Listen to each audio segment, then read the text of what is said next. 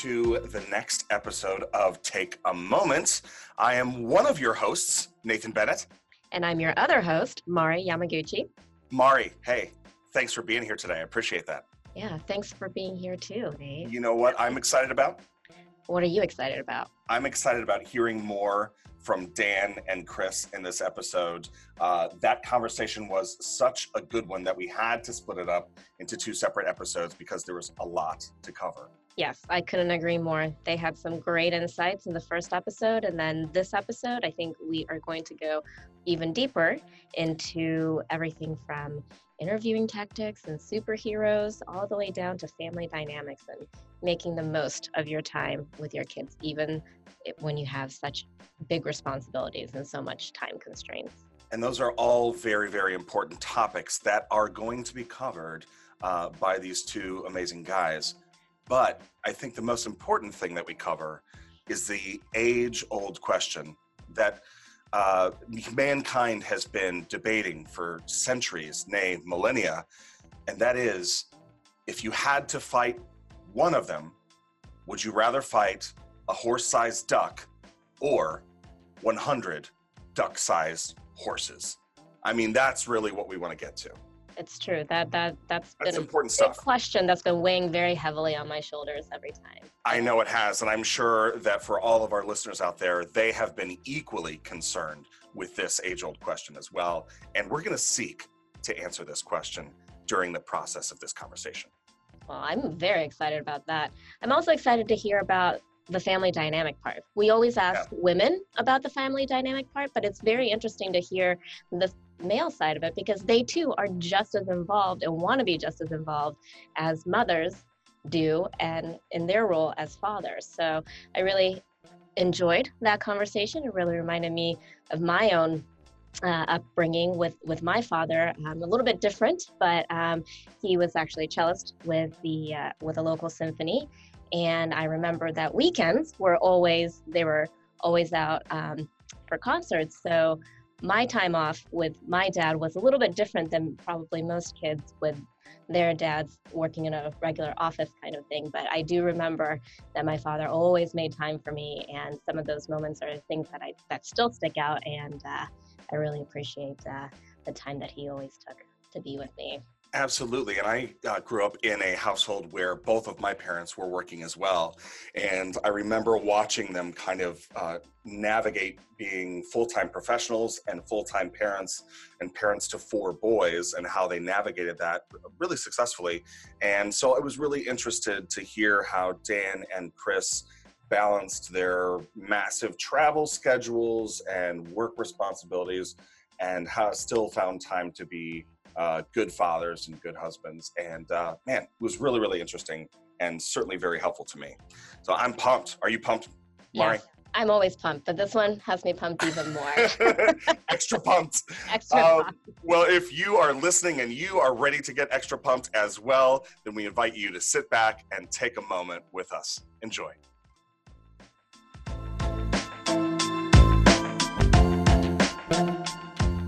I was asked once a really, really strange question.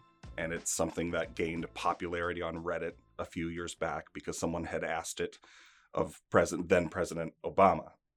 And I'm curious how the two of you will respond to this crazy question. Because I know what my response was, um, outside of you know utter confusion at the question. But so here's the scenario: Would you rather, and you have to pick one, would you rather fight 100 duck sized horses or one horse sized duck. You got to fight one. You fight a whole bunch, like a hundred little vicious duck sized horses coming at you, or would you rather just have to face and defeat one gigantic duck? I was kind of excited about this question. I, I don't know that I am so, I'm interested to hear Dan's response first. Uh, okay. I don't know how to think about it. Think about it. So, um, uh, your jobs uh, depend on your answer to this question. I, I, this is going to be incredibly unvaluable because uh, I haven't thought about this. Uh, my my knee jerk is that I would rather fight a uh, horse-sized duck for a couple of reasons. One, I have been run over by a horse. I've been bitten by horses. They have very mean teeth, and I feel like if there was a hundred duck-sized horses, they would overcome me with their little teeth And little hooves. and and they're they're also uh, as animals very um, uh, muscular, and the the overpowering of that would be would be overwhelming. I would rather fight a duck-sized horse. Uh, ducks have brittle bones that are hollow, and I feel like I could take advantage of that. Um, ducks don't their aggression. They don't have sharp teeth, so even if it bit you, I feel like it would be okay. hmm Um, and you're only dealing with one foe who doesn't have great uh, lateral movement, Right. Uh, which is important. They they go forward and backwards and hit you with their wings, but side to side, maybe you could bob and weave. Um, Wouldn't they peck at you though? they would peck at you, and it would it still hurt. But I feel like the, the overcoming uh, uh, duck-sized horses, a hundred of them, That's a lot of like when I get on the ground, I'm done.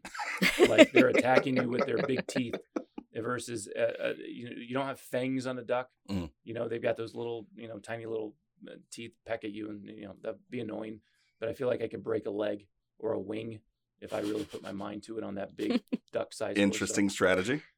Chris, you've got the military background. Uh, how do you feel about Dan's strategy, and uh, do you have a different approach? Uh, I'm not going to go military on this one. I'm going to go more of the degenerate side of me, the gambling side. wow. Okay. And I like to know the end result as soon as possible, right? So if I'm going to play some blackjack, it's fast paced, cards are coming at you quickly, you can raise your bet significantly higher, and whatever your budget is to, to gamble with. I want to know in like 15 to 20 minutes if it's going to be a good day or if I just need to go pony up at the bar and have a couple of drinks and uh, think about a better strategy. So I would go with the uh, the big horse duck. I figure like right away I would know if I could take it. I have been uh, I'm a month into my jujitsu training, so I figure I could do something with one of those little duck legs or definitely that duck neck. I'd be I'd be focused on. You're also just- an avid CrossFitter too, so I feel like you can. I don't know. I yeah, but what I've learned in jujitsu that means nothing. Uh, if you if you know where the uh, how to leverage the um, the angles and how to use their body weight against them, then uh, that's why I'm I'm just thinking about that neck and, and thinking of, I know about three or four different moves I could throw on on that neck really quick. Whereas a hundred ducks, I think I would get out of the gate. I would kick a couple of them pretty far, and I would be fairly successful.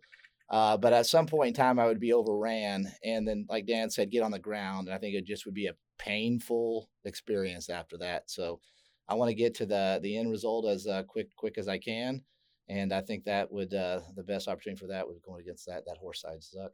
See, and now we know everything we ever needed to know about both of you So because the takeaway. Um, is we have to do jujitsu. right. So So, how does this tie into management? I don't know. Oh, it was thought- asked of me during could- an interview, and it totally threw me. And I was like, "What is the right response to this?" Like, I felt like everything uh, weighed on my response to that, and so Whether I said something stupid. I think what I said was, "Well, it depends if I'm on land or in the water. If I'm on land, one horse-sized duck for sure." Um, because he's not going to be he's got big flippery flipper feet he's not going to be very fast not very agile i think i brought in like dan said the avian bone thing um, in the water though no way give me the little tiny horses because they're not going to swim very well with their hooves um, but I love Chris. And they're so muscular, so they'll just kind Exactly, of sink. they'll just sink. But what I'm learning most about today is don't mess with Chris Howe because Yeah. the man is talking about. I'm just learning jujitsu, and I could snap your neck like a chicken bone, and Well, that's duck's good neck. to know. Duck's that's neck, that's 100%. thought leadership right there. Duck's neck. That's thought leadership.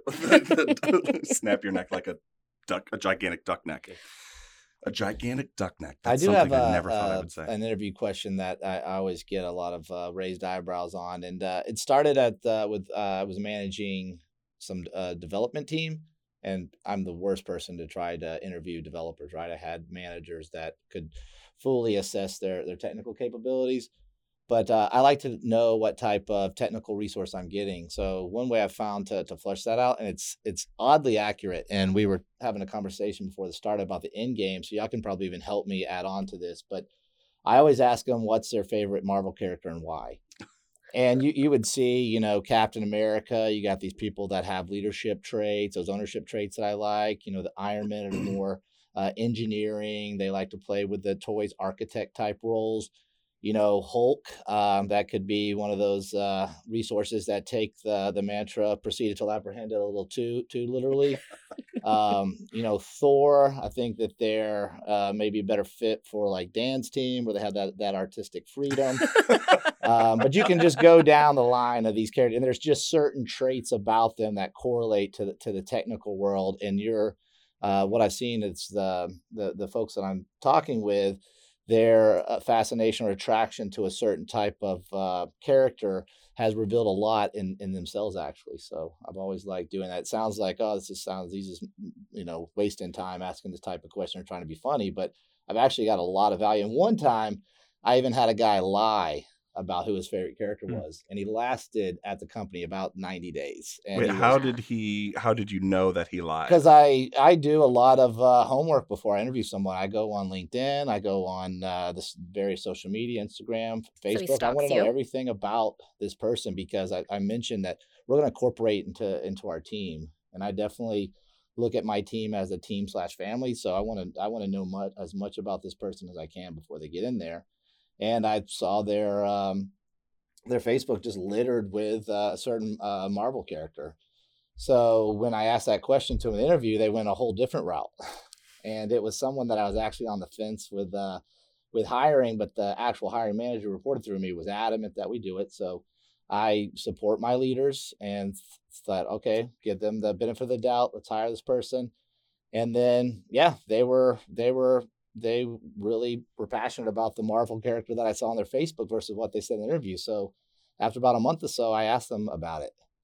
And they said, "Well, I, I got nervous and I thought I I'd tell you what you wanted to hear." And I was like, "How did you not think I'd want to hear Captain America?" but it just, I mean, we had a lot of trust issues with this with this person, and um, they weren't the best team team teammate because of that. And so it was just weird how like a, a an off the um, cuff question like that, you know, and then just their response to it. So that's why I really like um, what Dan was saying because he's just putting people in, in various uh, abnormal situations where he can, um, you know, try to extract more personality or character or kind of see where they go with that. And I, like I said, I'm kind of racking my brain on on how can I incorporate something like that versus show me how you build a pool or something. You know, how do they how do they behave and react when um, they're in a situation where they have to think on the fly like that? Hmm. So I like that. Ask me uh, what my favorite interview question is. Dan, Yes. I've got a question for you. Oh, ready. What would you say is your? This is an original question. I just thought of this. Okay. What would you say is your favorite interview question to ask during an interview? Oh my gosh, that's a really great question. Thank you. Thank you. Um, it actually, mm, I- I was thinking about this when you were responding, Chris. Is the, um, it, it's it, kind of along the same lines. Interestingly, um, there's a guy named Sir Ken Robinson who has the most popular TED Talk for years, um, and he wrote a book called The Element, and in it, um, he he describes the definition of your element as being where your passion and where your uh, ability meet. And so you could be a person who played piano your whole life, but you hate it, but you're great at piano. It's not your element. You could be a person who loves to play the piano, but you suck at it. You're not in your element. Your element is where your passion and your abilities come together. And so the version of that question, I will ask people that question, or the other version of it, which is more maybe crass, is more like, what's your superpower? And it's a really fascinating question. And I think even asking it in that way, similar to the what's your Marvel character, trying to find questions where even if I want to know, like, what are you good at and what are you passionate about versus going, hey, dude, like, what's your superpower? Like, it throws people off a little bit to give you an honest answer. And then you'll, I will also ask, like, what's your kryptonite? Like, Hmm. what, what, what's, what, what do you suck at?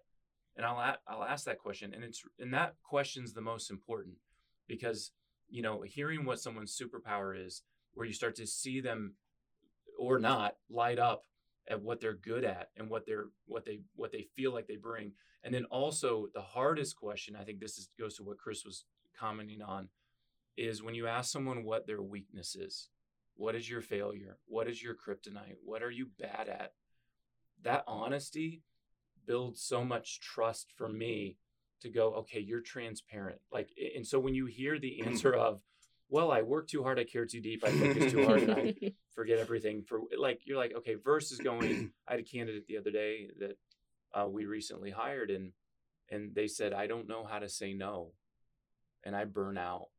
And you're like, okay, like I can work with that because like you you you want to please people, and so you're gonna burn yourself out. But which is a version of I'm working too hard, Mm. and it's that people pleasing. And so that kryptonite type of question, that's telling a lot. If you can get enough trust from that person to say, I'm weak in a certain area, and if they actually tell you, I can go, okay, I can trust you enough to like do that versus some BS answer that you know an interviewer wants to hear. Right. That's it's like actually dating, right? what's that? It's like dating. How is it like dating, Mari? Well, Tell me. When have you been dating, Mari? Is Yeah, that- No, I'm I've, just I've been off the market for quite some time. Is this a breaking No. news Let us uh, know. podcast No, we're gonna have here? I'm just saying, it's like dating when you're first dating somebody, when you first meet somebody, or if they have like those online profiles, they're all being all fakey and, you know, I love puppies and rainbows and kitty cats. And then you find out, you know, that they hate animals and they're horrible individuals. but Mar- Mari's been on some rough dates. in my past life. yeah, in the past life. Yeah, but it is right like because you're building up that relationship with somebody so you want that person to be human and be transparent and be be honest with you at the end of the day like so that you can have that trust so that when something does fail you know that they weren't doing it for a malicious reason or you know you can trust them to go off and go off the range a little bit and and come back with something really awesome Right. And I think that's actually a really good uh, response that Dan got uh, from this candidate when they said, uh, I, it's really difficult for me to say no. Mhm. I think that's actually a legitimate problem that a lot of people have. It's like, I just take on too much Mhm. and I burn out. And isn't that great for you to know going into that relationship as their manager? Okay, that's something I'm going to have to be aware of as I go in. Um, and they're a part of my team It's to make sure that than, we're not uh, loading them on. It's better than I have crippling gambling debt. Right. right. It's easier. It's better than uh, I refuse to shower or bathe. Right. You can deal with Mhm, can't deal with some mhm. of those. I don't believe in soap. I don't believe in Oh. soap. Yeah, it's probably that's that's my kryptonite. Yes.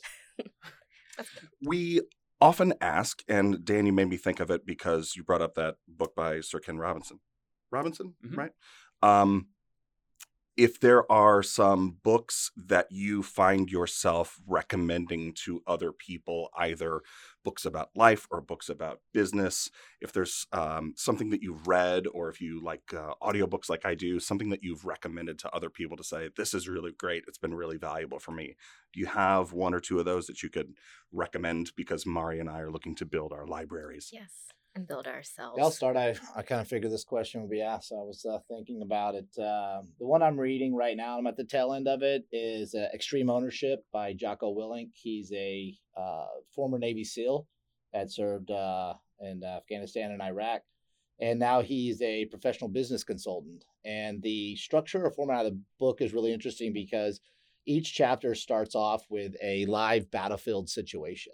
Um, and so being uh, you know highly interested in, in the military i you know, i'm drawn to that stuff. Uh, so I, I like reading about the the battlefield stories and understanding what the situation was and how they overcame it.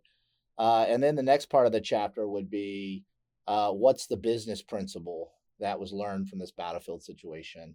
And then uh, the third portion of the chapter is a real life business scenario where he was doing his consultation and was able to um, consult with uh, the people he's working with and uh, apply that battlefield lessons learned to the to the business situation that they were in. So it's not your your standard just you know black and white text uh, uh, business book. Uh, a lot of a uh, lot of col- colors added to it when you read about the types of conditions they were in on the battlefield and then you you look at you know the business lessons that you can apply to you know every day we go into the office. So uh, extreme ownership by jocko willink and, and i'll tell everyone on here right now go to youtube and uh, look up jocko willink good video. If you ever need a uh, an injection of some motivation that that that that video will get you going. It's all about failing and your natural response should be good. Now i'm going to get better uh, so I probably listen to that two days a week if I'm not uh, feeling to my best capabilities. And like I said, it's like a, a shot of coffee right to the heart. I think the next uh, book, um, and it might even just be simply titled titled Leadership, um, um, by Giuliani. Um, uh, by no means is this of a, a, political affiliation. It's more or less his uh, thought process on leadership. And I just remember, uh, you know, before agile became the the craze in the uh, in the project management world, he talked about daily stand up with with his direct reports every morning and how important that communication and alignment was and that's certainly something i've practiced uh, uh, throughout my career. So there's one that uh, right now i'm reading the uh, extreme ownership and then the, the second to that is one i've read that that started influencing my my leadership thought process and that would be the leadership written by rudolph giuliani um, dan what about you i don't have a good business book example. It doesn't have to be a business. It could be um, a coloring book if you'd like book. that you'd um, recommend. Um, I just finished a book called the uh, the Monster of Florence, which is about a serial killer in the 1960s in uh, Italy, which has no real business bearing. Um, or does it? Or does, or it? does it? What's your um, business? I just finished a book called uh, Brave Companions by David McCullough, uh, who's a great historical uh, author. I, I like that story because it's a lot about people who overcome adversity. It's like more vignettes of of stories you did make me think of a story. If you'll give me a, a 60 seconds of rope, um, I was interviewing. Uh, this was probably 12 years ago, and I was asked this question. It was this kind of it was one of those interview cycles, and I talked to the managers, whoever, and then they brought in somebody who would be my peer, and he was he was he was kind of a jerk type of character, you know. I could tell immediately. I'm like, I'm, we're not going to like each other. Um, and he's asking me those typical interview questions. And he said, Dan, uh, tell me about the last book you read and what you got out of it. And I had I had just been talking to my brother about a book that Malcolm Gladwell had written um, uh, called uh, The Tipping Point, which was years ago. And he had told me about the book. I'd never read it. He told me about the book, and he had talked about this this t- type of person called a maven. And the maven is the person then when they get the new device or the new thing, they go out and evangelize and tell everybody about it, right? So I remembered that. And I had just finished reading the book, The Seven Habits of Highly Effective People, that had come out around that time. So I said, Well, I've read two books. Uh, one is called The Tipping Point, which I hadn't read, and the other is called Seven Habits of Highly Effective People, which I had read. And he said, Well, tell me about something you got from both. And I started telling him what my brother had told me about the tipping point, highly successfully, about mavens and etc. He says, Great. Tell me about the seven habits. What is your favorite habit? And I had read this book and I blanked. I could not remember a single habit of highly effective people. and I, I blanked and I said, I, I, I don't remember. So it ended up coming across that I lied about the book that I had read and came across that I was truthful about the book that I had not. And I left the interview and immediately I started remembering habits begin with the end in mind. I started remembering these habits, and it was a funny, it was it was a it was a humbling moment for me to go. You don't remember reading comp, uh, uh, um, you, you, don't remember your reading under highly stressful situations, but you do recall stories of other people. But you can make up lies. But I can make up lies. So based on that, yeah. Chris. So based on that, uh, Dan would not be a good candidate for your team, Chris, because he's just lying about superheroes and books and all this sort of thing. I don't know. Sometimes the PM you have to craftily um, be optimistic about what the situation is. So maybe that's a, a needed skill. Oh, very oh, nice. Funny, very nice I, I was highly passionate about the tipping point, about the thing that my brother had told me about. I thought it was very relevant and interesting. And uh, but yeah, I was a total fool. Still at work with one, one other book too, um, and this is one one point I wanted to bring up here is a lot of times, you know, when we talk about leadership, it gets associated with a role or you know uh, some position within a certain hierarchy, and it, it's not that. I mean, a le- leadership starts your day one with zero work experience and uh, the book I really like, and, and, I don't know who it's by. Um, you got your phone uh, followership, and it really it really talks about how you create those people that that believe in you, believe in your cause, and support you. And, and that starts day one. Being being a good person to work with, uh, being helpful, being being fun to work with. And you know you, you create this level of respect and and people that want to engage and help help you out and, and you create that followership you know, wherever you go. So when I've been over teams and uh, had to transition to a different role, and you know left uh, left my left team members behind. I always just said, hey, you're not a uh, you're not someone that I that I just like working with or just uh, an employee at this company. I mean, t- to me, you are a, a Chris Howell person. Wherever I go, I'm always going to be looking for opportunities, whether that's under me uh, or um, you know under other another department that's a good fit for where you want to go with your careers and skills. So I uh, I really believe in the in the followership, and uh, that's one large approach that I use is is working to build authentic relationships and you know, I, I, and I make that sound like a Chris Howell person. It sounds somewhat egotistical, at least when I say it to myself. However, I, I can say that I'm a follower of, of folks. I mean, there, there are people that I work with day to day that I highly respect. And if, if they call on me for anything, I'll, I'll just say yes and figure out, you know, how to, how to make it happen later. Um, first podcast, Mari asked me, I, I just jump right in and, and, and do it. Um, and yeah, there's been a, a lot of influential people, uh, the current company at and, and before that, uh, you know, I would say that I fall under uh, their followers and, and believe in them. And um, it's an important aspect too to be able to um, to do that because while you're doing it, look at those types of traits and skills and and areas that you respect in those individuals and steal from them. I mean, that's that's what I can say. No, none of anything I do from a leadership standpoint I read in one single book or anything. I mean, most of it, 90% of it is either recognizing successful traits or habits of leadership that I respect or looking at the things that folks don't do so well that I say, hey, when I'm in that position, I'm going to do that. I'm going to do that differently. Mm. You're both fathers. Mm-hmm. I'm wondering, I've got uh, a question, this two parts. One is what did you learn from your father, or what have you gleaned from your father that you're now incorporating into your parenting, um, either good or bad? And then the second part of my question is how do you maintain a work life balance with your family? Because you both have very important positions, very important titles. You travel a lot, uh, you work really hard um, how do you maintain that balance of still being there for your family and your kids, even though you're traveling all the time, you're working, uh, your job is really, really demanding. Um, for those of us out there who are not yet parents or who might struggle with that balance, what advice would you give? First part, I would say from an individual standpoint, uh, my my dad definitely believed in me and and kind of set or had higher expectations of me than I did myself. So as an individual, that that certainly motivated me. I would say, and this is I would say more of a, a, a negative, that when I look at my role to my son and then look at me to my dad, uh, what I didn't like is um, and you know, kind of a non non formal family where we had visitation with the father and everything. So I'd get to see him my, my once a month or whatever, and uh, you know, I'd be playing video games and he'd be on the laptop, right? And this was back in the early '90s, so I don't even know what the uh, specs were on that laptop, but he would be on the laptop all the time, and I it, it just didn't feel feel good, right?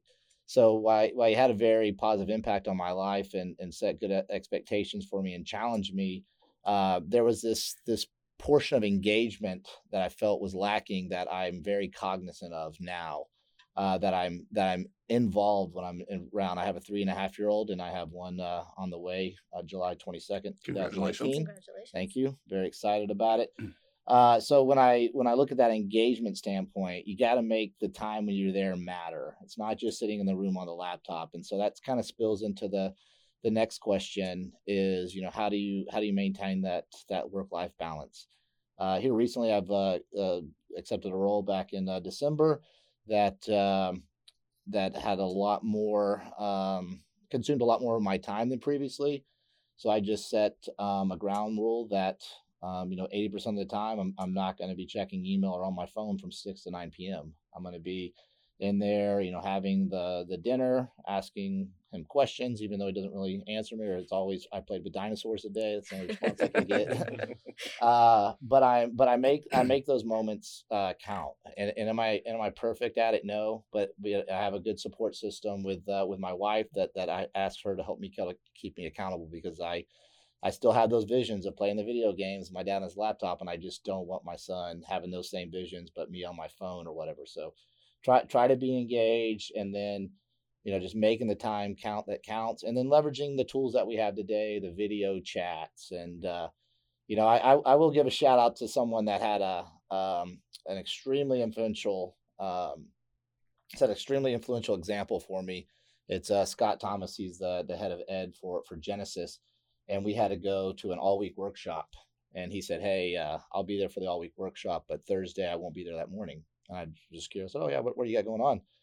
And he's like, "Well, I'm going to fly back that night, and uh, I've got um, you know, I think it was like donuts and dads or something with my kids, and then." I'm going to catch the, the next flight out at 10 and I'll be there by noon. And I thought, man, that is a lot of trouble for some donuts. But this guy, he has, you know, m- multiple kids, um, high, highly respected in, in the community, a former uh, frat brother of mine, highly respected in that, that ecosystem. And I felt if he was placing that much importance on it, you know, that's the level. If I ever fall short of that level, I'm not doing as much as I can. But that's the level I'm setting as my baseline. And I'll go below it sometimes but I'm darn well going to try to shoot at it or above it as much as I can. It's awesome. awesome. Dan, what about you?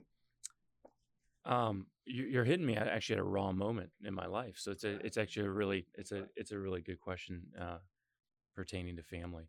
Um, uh, the first question you you asked is what I learned from my father. I I had a kind of looking back on it, I had a, a, semi unorthodox family. I had a a father who was a Baptist minister who had had polio when he was a kid, so he walked kind of funny. Uh, I had a brother with muscular dystrophy, so he was in a wheelchair.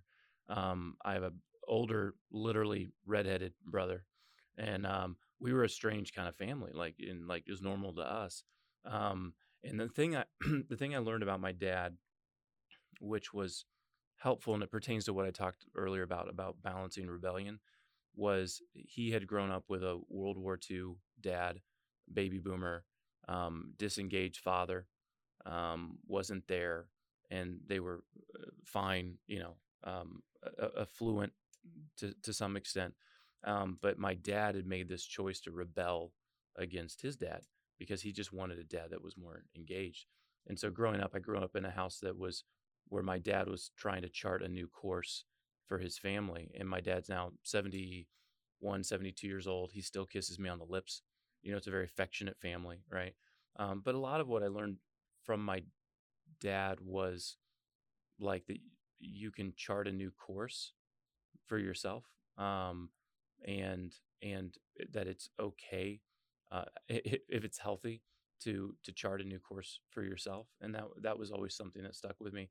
Um, in terms of the work life balance, that's when I say you hit me at a raw moment. It's actually been the last few weeks I've been really evaluating uh, where you when you're working and we're all busy like just because of we're here we're not any busier than anybody else like we're all busy and and there's certainly some burden of responsibility when you have more people on your team et cetera um, but for me what i've been evaluating is more when you get caught into the system of kind of expectation of of when you're not setting boundaries for yourself to say even just because other people are operating or working a certain way or doing uh, it a certain way doesn't mean you have to. And so it's things even recently of going, do I need to go on that business trip? You know, I had a trip six months ago, uh, six or seven months ago, where I was going to Bangkok, and I had to do about three hours worth of presentations to a team. And I went, and I remember sitting in the hotel room thinking, I round trip am going to have traveled about 64 hours to deliver three hours of content. One, am I that valuable? Right. And two, was there another way? Um, so I don't I don't know that there's a, a work life balance, um, but it is something where I've had to really reflect recently of going, you're just kind of getting caught in the machine of like this is just how you operate, and you're not consciously making decisions to go putting your family first and focusing on them and their needs and you're just kind of get you just get into a habit right? And so um, with me i'm still i think i'm in the midst of learning that of going um, as chris said i'm i was the guy who's like on the laptop when you get home and you're disengaged.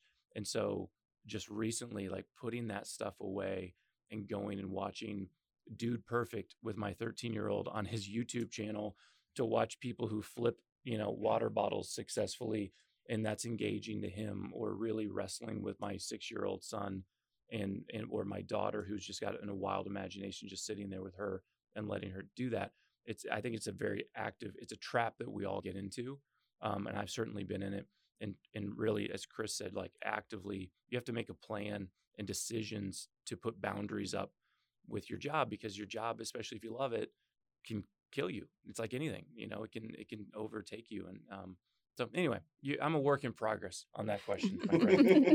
I think we all are. Right? Um, we'll meet here ten years from now, and I'll ask you the same question. Okay. Okay. yeah, I got a I got a question from Dan. I'm curious. Um, so what what do you feel like the ultimate responsibility of a uh, manager or leader is? The ultimate responsibility of a manager. Um, I would go back to what I said earlier. I think I think hiring is to me the most important thing because if you hire the right person that cascades in a positive way toward the team. So I think uh, for me at least, even when it's, and you've mentioned it earlier, uh, we hired three new people that all started yesterday, um, actually Monday. And um, I, I don't enjoy the sourcing and interviewing and all that, but I take it really seriously, even if they're not working directly for me, uh, to be able to be a part of that hiring.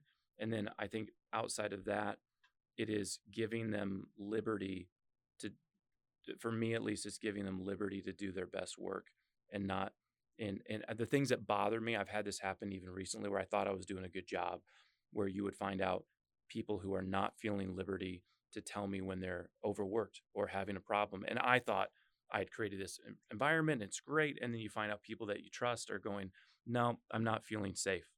And so that uh, constantly be more active in working to, to make it an environment where those people can do their best work is is there's probably a better answer but that's that's where, yeah, where i'm at. What about you, you, i mean i think you hit the nail right on the head toward uh to the your latter statement uh you know i've always um emphasized that my my primary responsibility as a manager is to extract every ounce of value and pro- productivity i can from my workforce and still make them love me.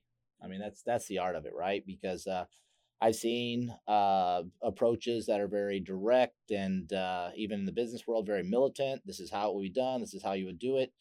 I will say the success level of that is is very rare.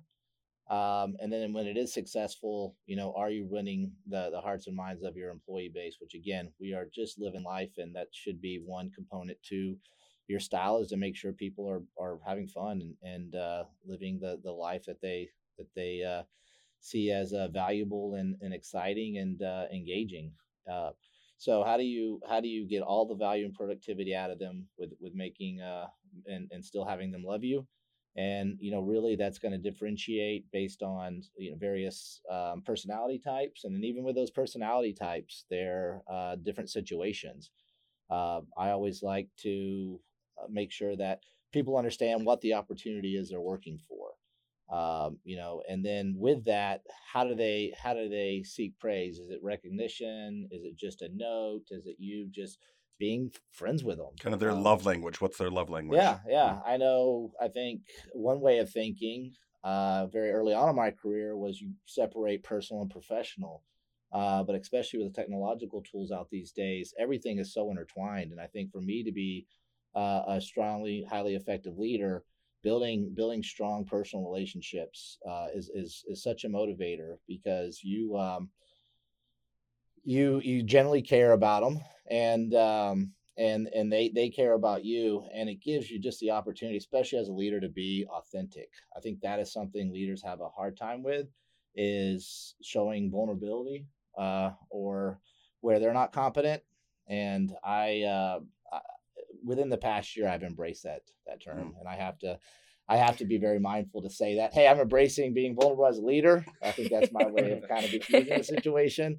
Uh, but it doesn't stop once you get into it. The learning process doesn't start stop. And I think we, you mentioned that earlier. When you get to be a manager, director, VP, I mean, really, what that does is now now you're on display in front of not only your team but all those around you, and you got to continue figuring out how you sharpen uh, your your tool set. Is that with books? Is it with people? Is it a uh, professional mentor? That's something else I would encourage the people. Go out there and uh, if there, you see a leader that you respect, um, ask them if you can set up 30 minutes with them monthly. I've never rejected anyone that said, Hey, can I meet with you 30 minutes? Uh, I, I, I value that time. I like to understand what they want to learn from me. And a lot of the times I'm, I'm learning from them. How can I connect with maybe a different generation of, of workers? Uh, or how can I build um, a team of future all stars because all the all stars I brought in a few years ago are now way overpaid, and I, you know, it's going to be hard to hard to move them to future roles that I get. But this base that's just coming into the workforce, um, they're they're highly intelligent. They they know how to use the technology. They they think outside of just uh, assembly line production, and they think bigger picture. So you know, connecting with our, our new employee base that's just out of uh, out of school or just entering um, the professional environment, it's very motivating to to build relationships with them and pass along what you've learned um, professionally and personally, so that um, you know they can they can even be better than than you were because they're getting a head start if they're receptive to the types of feedbacks and uh, coaching that you can provide them. And Chris, you you you made me think of one more thought that I I have observed is earlier in my career when I started managing people. Um, not being afraid to hire people that are much smarter than you. And I've seen that with leaders who are afraid to not to be the person they need to be the person who knows the most. And I remember when I started managing, um, I inherited a team and sitting down with a couple of individuals and literally asking them, I don't know why you're working for me. Like you're way more experienced, you're smarter than me. And over the years, I've I've found that to be incredibly comforting to try to hire people that are better than you and and i think that's a really big it's a it's really important because those people even if you're selfish they'll make you look good but but more importantly like it you still bring something to them. Like even if they're more intelligent than you or they have more of an aptitude or an expertise in something um, if you're afraid to do that you're going to hire inferior teams because of your own insecurity.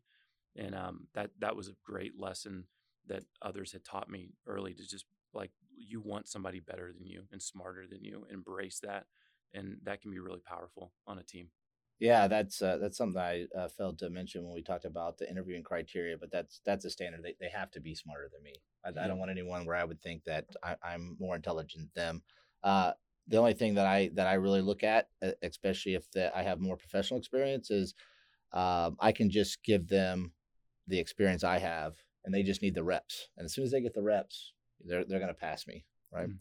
But uh, I, I, think that's uh, extremely important. I'll make one one final point here, because I know we're hitting probably like the two hour mark. But uh, you know, it's important to to build your teams to be self sustainable. One one fault I see managers make is because they were highly successful individual contributors, they feel that once they get a team, they've got to cover all the gaps in their team one impact I've seen that have is that that person then becomes so vital to holding that team together. Their leadership above them doesn't want to um, disturb that um, that system, so they may look at, at other people for opportunities.